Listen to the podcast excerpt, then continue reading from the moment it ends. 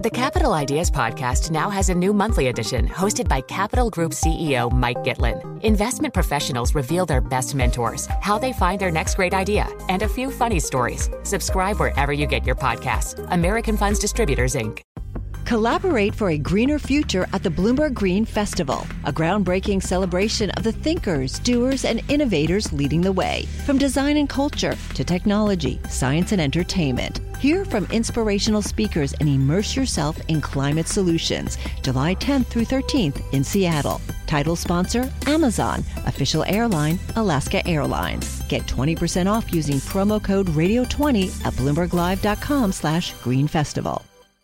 Let's get to uh, a look at market action with our guest. Ken Wong is with us. He is an Asian equity portfolio specialist at Eastspring. He's on the line from Hong Kong. Ken, thanks for being with us. I think we can agree it's all about uh, interest rates right now, particularly the Fed being very aggressive in its tightening path.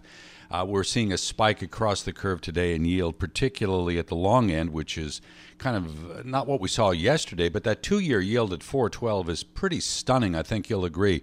How does this change your outlook for the equity market in the Asia Pacific?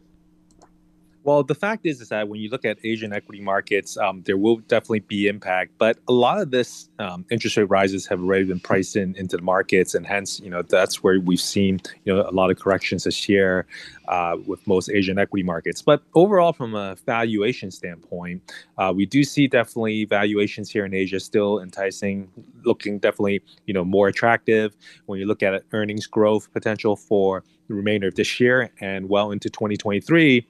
Uh, earnings growth is actually looking, you know, fairly optimistic here in Asia, despite you know what we're seeing in the U.S. with the rising inflationary pressures, and of course, you know, the big elephant in the room, of course, when we talk about China, the fact is is that you know China is still running at very low interest rates. Uh, inflationary pressures is definitely not an issue in China. Uh, valuation is definitely you know much more attractive and much more appealing as compared to the U.S. And this is kind of really where you know we see the opportunity, especially with the National People's Congress coming up, and hopefully we can see some uh, you know more positive pro market related policies to uh, to help the markets. Yeah, in terms of that, uh, once President Xi is confirmed for a third term, what sorts of changes, stimulus, relaxation of COVID restrictions are you anticipating? Well, that's very difficult to say at the moment. But the fact is, is that you know it's going to be very important to see, you know, uh, first of all, to see who the newly elected uh, member, Politburo members are going to be to, you know, assist and work together with President Xi Jinping to, you know, enact on policies for the next five years. Uh, hopefully, you know, with some of the new individuals who are going to be elected, you know, those individuals are going to be, you know, more pro market. Uh, you know, I think it's going to be also very important to see, you know, China's zero COVID policies, whether or not things will open up uh, maybe towards the end of this year or early next year, which will definitely help the market. And of course, the other thing that we also do need to uh, focus on is the property and really the down cycle that we've had in China over the past 12 to 18 months, and specifically, you know, how things evolve going forward. We were talking earlier about inflationary pressures, and I'm looking at the South Korean PPI number for uh, August, I guess this is 8.4% uh, to the upside year over year. Uh, month on month, a little bit of a pullback. Uh, where does this leave, very quickly, Ken, in about 30 seconds, where does this leave the Bank of Korea, do you think?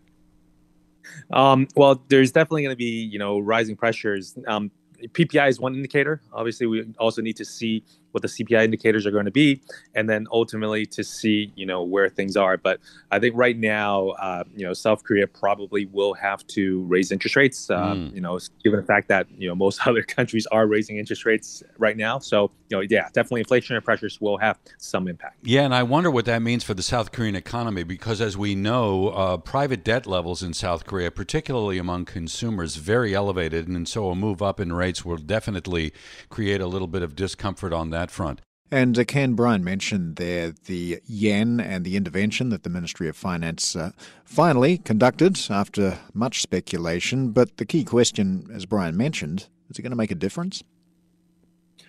Yeah, the fact is, is that you know there, there's still a lot that needs to be done. Um, you know, certain interventions that are done by central banks could help for a short period of time, but overall, you know, you still have a situation where you know you, you, do have negative interest rates, and specifically, um, you know, if there's not further interactions or interventions that needs to be done, uh, it's tough to see how you know we can see this rise in the yen to be a bit more sustainable. But ultimately, it's also important for you know Japanese yen to you know sort of maybe stay at these levels, especially if they want exports to be more competitive, if specifically more attraction for potentially uh, foreign direct investments into Japan. Those are all potential some of the benefits that a weak yen could actually have for Japan.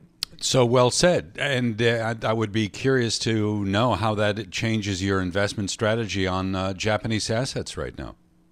Yeah, overall, you know, we, we do like Japan quite a bit. Um, ultimately, when you look at where we are from a valuation perspective, Japanese equity markets right now are trading roughly about, you know, 12, 12 and a half times forward earnings. Uh, while earnings growth for this year remains fairly robust, you know, roughly about, you know, when we look at EPS growth around 15 to 17% for this year. Uh, you know, it's, it's going to be interesting to see specifically what's going to happen next year uh, if we continue to see a, uh, a weak yen, uh, potentially if exports do benefit, uh, if potentially we do see more foreign direct investments, tourism coming back now with Japan opening up, that could potentially, you know, push forward earnings guidance as well as earnings estimates for 2023.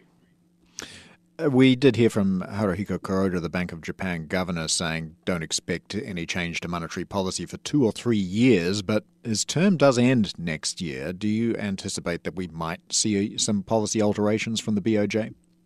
It, it, it's very hard to say. I mean, that's that's still you know a bit way off into the uh, into the future, and obviously things can change very quickly with how markets behave.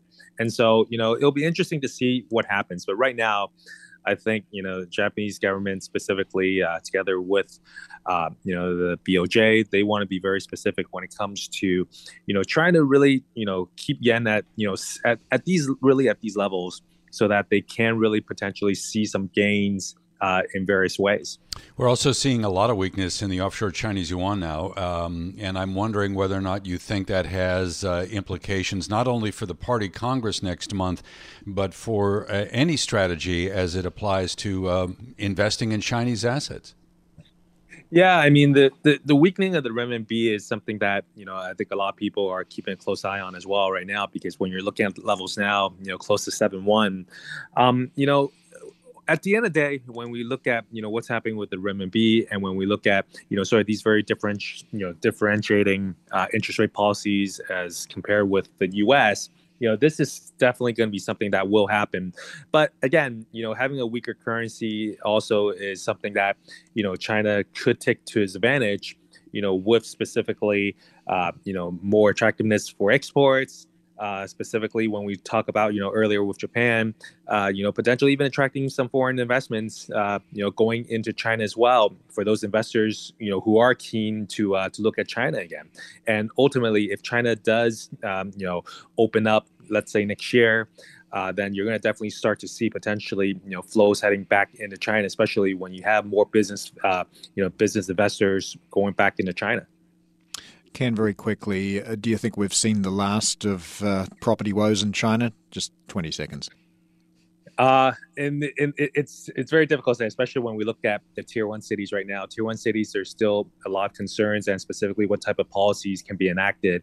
Tier two, tier three cities, because now you know we are definitely seeing more government interventions and government support. You know, we could potentially see things, uh, you know, maybe bottoming very soon as a result mm-hmm. of a lot of these policy benefits. All right, Ken Wong, Asian Equity Portfolio Specialist at Eastspring. Thanks so much for joining us on Bloomberg Daybreak Asia. What could you do if your data was working for you and not against you? With Bloomberg delivering enterprise data directly to your systems, you get easy access to the details you want, optimized for higher level analysis, and financial data experts committed to helping you maximize your every move. Our data is made for more so you can show the world what you're made of. Visit Bloomberg.com slash enterprise data to learn more.